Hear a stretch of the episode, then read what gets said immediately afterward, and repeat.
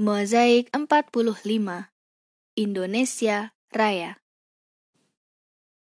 Umbul-umbul telah dipasang di kiri kanan jalan menuju warung kopi usah kau kenang lagi. Masyarakat berduyun-duyun ingin menyaksikan pertandingan final catur yang istimewa. Bukan hanya karena perempuan melawan lelaki, dan lelaki itu adalah kampion catur tiada tara sekaligus mantan suaminya. Tapi juga Sejak memakzulkan Overste Jemalam, reputasi Mariamah meroket. Sekarang ia dianggap pecatur kelas atas yang karismatik. Berminggu-minggu ia telah diremehkan di warung-warung kopi. Sekarang tak sesuku kata pun lelaki Melayu yang banyak omong itu berani menafikannya. Di arena catur tahun ini, perayaan Hari Kemerdekaan 17 Agustus benar-benar terasa. Kaum perempuan pedagang kecil yang berunjuk rasa untuk mendukung pendaftaran Mariamah tempo hari tiba dalam satu rombongan besar yang meriah. Juragan-juragan tokoh Tionghoa bergabung dengan orang-orang Sawang, Melayu, dan orang-orang Besarung serta juragan-juragan perahu mereka. Semuanya ingin menyaksikan seorang perempuan yang digembar-gemborkan sangat lihai main catur. Para penonton penggemar klinik juga sangat banyak. Mereka tak paham catur, tapi ingin melihat papan catur perak yang magis itu. Mereka hadir dari pelosok pulau dalam pakaian serba hitam.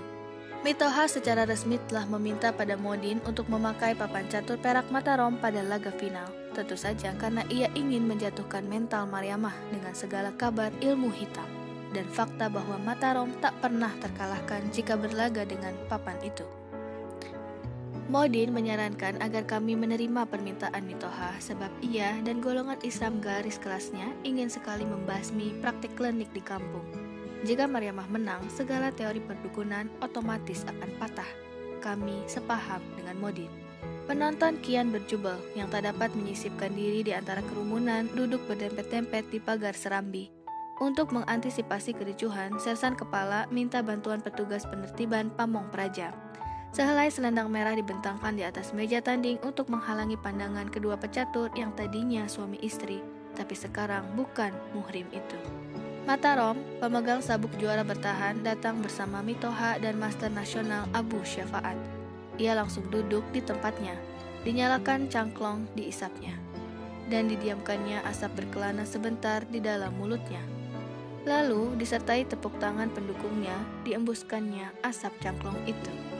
Semua itu, sikap duduknya, embusan asap cangklongnya, dan seringainya merupakan pernyataan bahwa pertandingan itu tak lebih dari soal remeh-temeh saja, dan bahwa jarak antara dirinya dengan juara abadi hanya tinggal dua game yang akan ia akhiri secara tragis bagi Mariamah.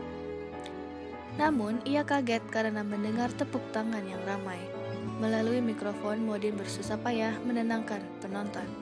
Mariamah tiba. Mariamah dikawal oleh lapis pertama sekondennya, Kyok Nio, Alvin and the Chipmunks, Lintang, Detektif M. Nur, dan Preman Cebol. Semuanya pakai baju baru. Alvin sibuk memamah biak permen telur cecak. Mariamah sendiri berbaju sari macam wanita India. Burkanya jingga. Ketika ia berjalan, selendangnya berkibar-kibar. Aura penantang yang tak kenal takut terpancar kuat darinya.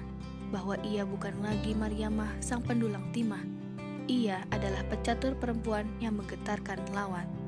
Namun, tak seperti biasanya Mariamah sendirian. Orang-orang bertanya, di manakah gerangan manajernya, Selamat? Kami pura-pura tak tahu. Mariamah duduk, kemudian terdengar lagi tepuk tangan tapi agak ragu. Rupanya hadirin menyambut yang datang bersama seseorang yang asing.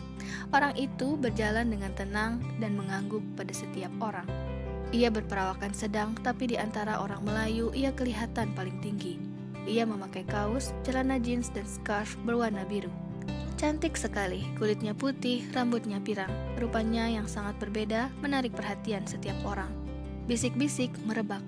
Melihat orang itu, Mitoha, Overste Jemalam, dan Master Nasional Abu Syafaat tertegun seperti melihat hantu. Modin mengucek-ngucek matanya karena tak percaya dengan apa yang dilihatnya. Mulutnya menganga, kacamatanya merosot. Mikrofon di dekatnya menangkap suara yang tak sadar ia ucapkan. Nih, nih, Ninoch Kastronovski. Mereka yang mengikuti perkembangan dunia catur seperti Mitoha, Overste Jemalam, Master Nasional Abu Syafaat, Modin, dan beberapa orang lainnya tentu kenal Ninochka Stranovski. Mereka yang familiar dengan nama itu namun tak pernah melihat wajahnya terperangah. Mereka yang tak mengenalnya sama sekali ikut-ikutan seperti kenal agar tak dianggap orang udik. Biasa orang Melayu. Mendengar namanya disebut, Nochka berhenti dan menoleh pada Modin. Ia tersenyum dan menunduk. Modin gugup dan agaknya ingin mengucapkan pidato penyambutan dalam bahasa Inggris, tapi kosakatanya terbatas. Ia melanjutkan dalam bahasa Indonesia. Saudara-saudara, suatu kehormatan bagi kita. Grandmaster Ninochka Stronovski, salah satu pecatur perempuan terbaik dunia, akan menyaksikan pertandingan final ini. Tepuk tangan yang tadi ragu kini menjadi pasti. Mereka yang tak kenal bertepuk tangan paling keras. Nochka membekapkan tangannya di dada dan mengangguk-angguk ke semua arah. Tepuk tangan untuknya sangat meriah dan panjang. Banyak orang berdiri tanda salut pada Grandmaster. Sejenak, kedua kubu sekondan melupakan pertikaian. Metoha menoleh padaku. Pandangannya sulit kulukiskan dengan kata-kata. Terbongkarlah misteri besar tentang kemampuan Mariamah ia sekarang tahu ke mana diagram-diagram catur itu kubawa.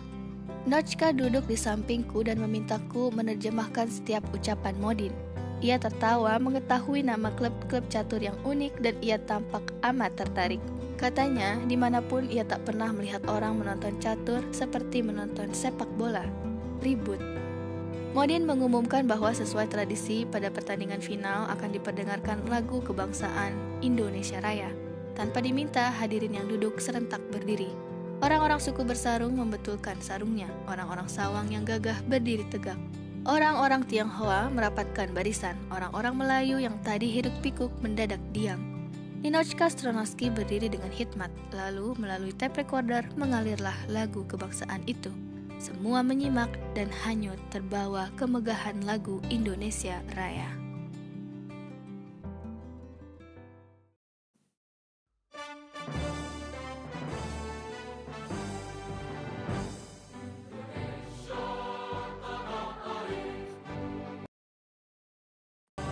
Mereka yang bertopi menghormat pada bendera merah putih besar yang berkibar-kibar di puncak tiang di pekarangan warung.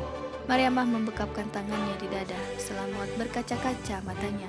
Mungkin ia teringat pada calon presiden perempuan itu. Paman meskipun tak bertopi juga menghormat. Dengan lantang ia ikut menyanyikan lagu kebangsaan itu.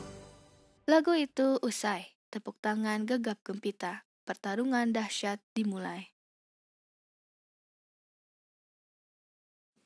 Mariamah dan Matarom berhadap-hadapan, sungguh mendebarkan. Mariamah mendapat buah putih yang diharapkan para penganut perdukunan terkabul, yakni pada tarung papan pertama, Matarom akan memimpin tentara-tentara iblisnya.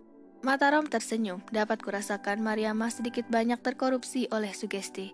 Ia berusaha menguatkan diri untuk menghadapi lawan multidimensi, ia bukan hanya akan melawan pecatur brilian di depannya, namun juga berkelahi melawan apa yang dipercayai oleh lelaki-lelaki berpakaian serba hitam yang nanar menatapnya. Mariamah membuka dengan pembukaan Spanyol yang konservatif. Beberapa langkah berikutnya, kedua pecatur mulai terlibat perselisihan tingkat mahir. Matarom memasang formasi untuk memancing serangan luncus Mariamah. Mariamah mencium gelagat itu, ia tak terayu dan berkonsentrasi pada kudanya. Tanpa serbasit pun, ia menduga bahwa Mataram sengaja memancing luncusnya karena ia sudah tahu bahwa siasatnya akan terendus dan Mariamah akan terfokus pada kudanya. Ini semacam tipuan dalam tipuan dalam tipuan. Berarti muslihat berpangkat banyak. Pecatur tingkat sinuhun seperti Mataram mampu memperkirakan kemungkinan sampai lima langkah ke depan. Mariamah terperosok ke dalam perangkap. Tak lama kemudian, perwira-perwira Mataram siap mengokang senapan untuk memuntahkan peluru. Pendukungnya riuh melihat jagoannya mau menyerbu. Rochka diam dan tampak sangat tenang. Ia mengangguk-angguk seakan mengakui kemampuan Mataram. Mataram mencoba menyerang beberapa kali tapi tidak efektif. Dicobanya lagi, gagal lagi. Setelah berulang kali gagal, ia sadar bahwa ia bisa masuk ke dalam situasi yang dialami Overstage malam waktu dilibas Mariamah. Serangan terus-menerus hanya akan membuatnya melakukan pelemahannya sendiri. Disertai gerutuan pendukungnya, Mataram menawarkan remis. Mariamah menerima. Nochka mengangguk-angguk. Hmm, interesting. katanya. Para pria berpakaian serba hitam terpaku, wajah mereka yang tadi gembira dan benci berubah menjadi ragu. Master Nasional Abu Syafaat geram. Ia memanggil Matarom dan mencak-mencak memberi arahan. Baginya, seharusnya Matarom menang papan pertama tadi. Nochka berbisik padaku, kudekati Mariamah. Kata Nochka, pakai pertahanan kombinasi benteng dan blok raja secepat mungkin. Papan kedua berlangsung mirip papan pertama. Pertandingan berlangsung penuh intayan marah bahaya. Keringat membasahi burka Mariamah. Mataram berusaha sekuat pikiran menundukkan lawan, tapi tetap tak bisa menembus pertahanan. Master Nasional Abu Syafaat menatapku dan Nochka dengan tajam. Ia tahu bahwa Nochka telah membaca siasatnya. Pertarungan ini rupanya tidak hanya Mariamah melawan Mataram, ilmu putih melawan ilmu hitam, atau keberanian melawan kesombongan, tapi juga antara Grandmaster Ninochka Stronovski melawan Master Nasional Abu Syafaat. Serangan Matarom tak berarti dan tak ada pilihan lain kecuali remis lagi. Dua papan berlalu, skor masih seri. Para penggemar ilmu hitam kembali bergairah. Sekarang dari ragu, wajah mereka berubah menjadi bengis. Adapun Master Nasional Abu Syafaat makin geram, tangannya menunjuk-nunjuk. Aku tak tahu strategi apa yang diajarkannya pada Matarom, tapi dari dua pertandingan tadi, Nochka pasti dapat mengantisipasi tindakan Master Nasional Abu Syafaat selanjutnya. Dia membisikiku. Grunfeld Hindia, left wing attack. Oke, okay, Grandmaster. Kak, pakai teknik Grunfeld Hindia, sayap kiri raja, serang. Mariamah mengangguk takzim.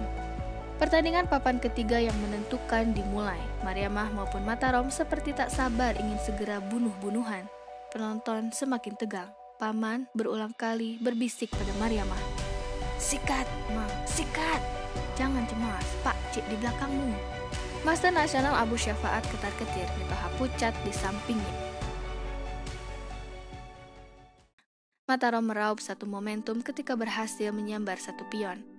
Sungguh ketat dan beresiko tinggi pertarungan itu. Bahkan kehilangan satu pion langsung membuat sistem Mariamah timpang.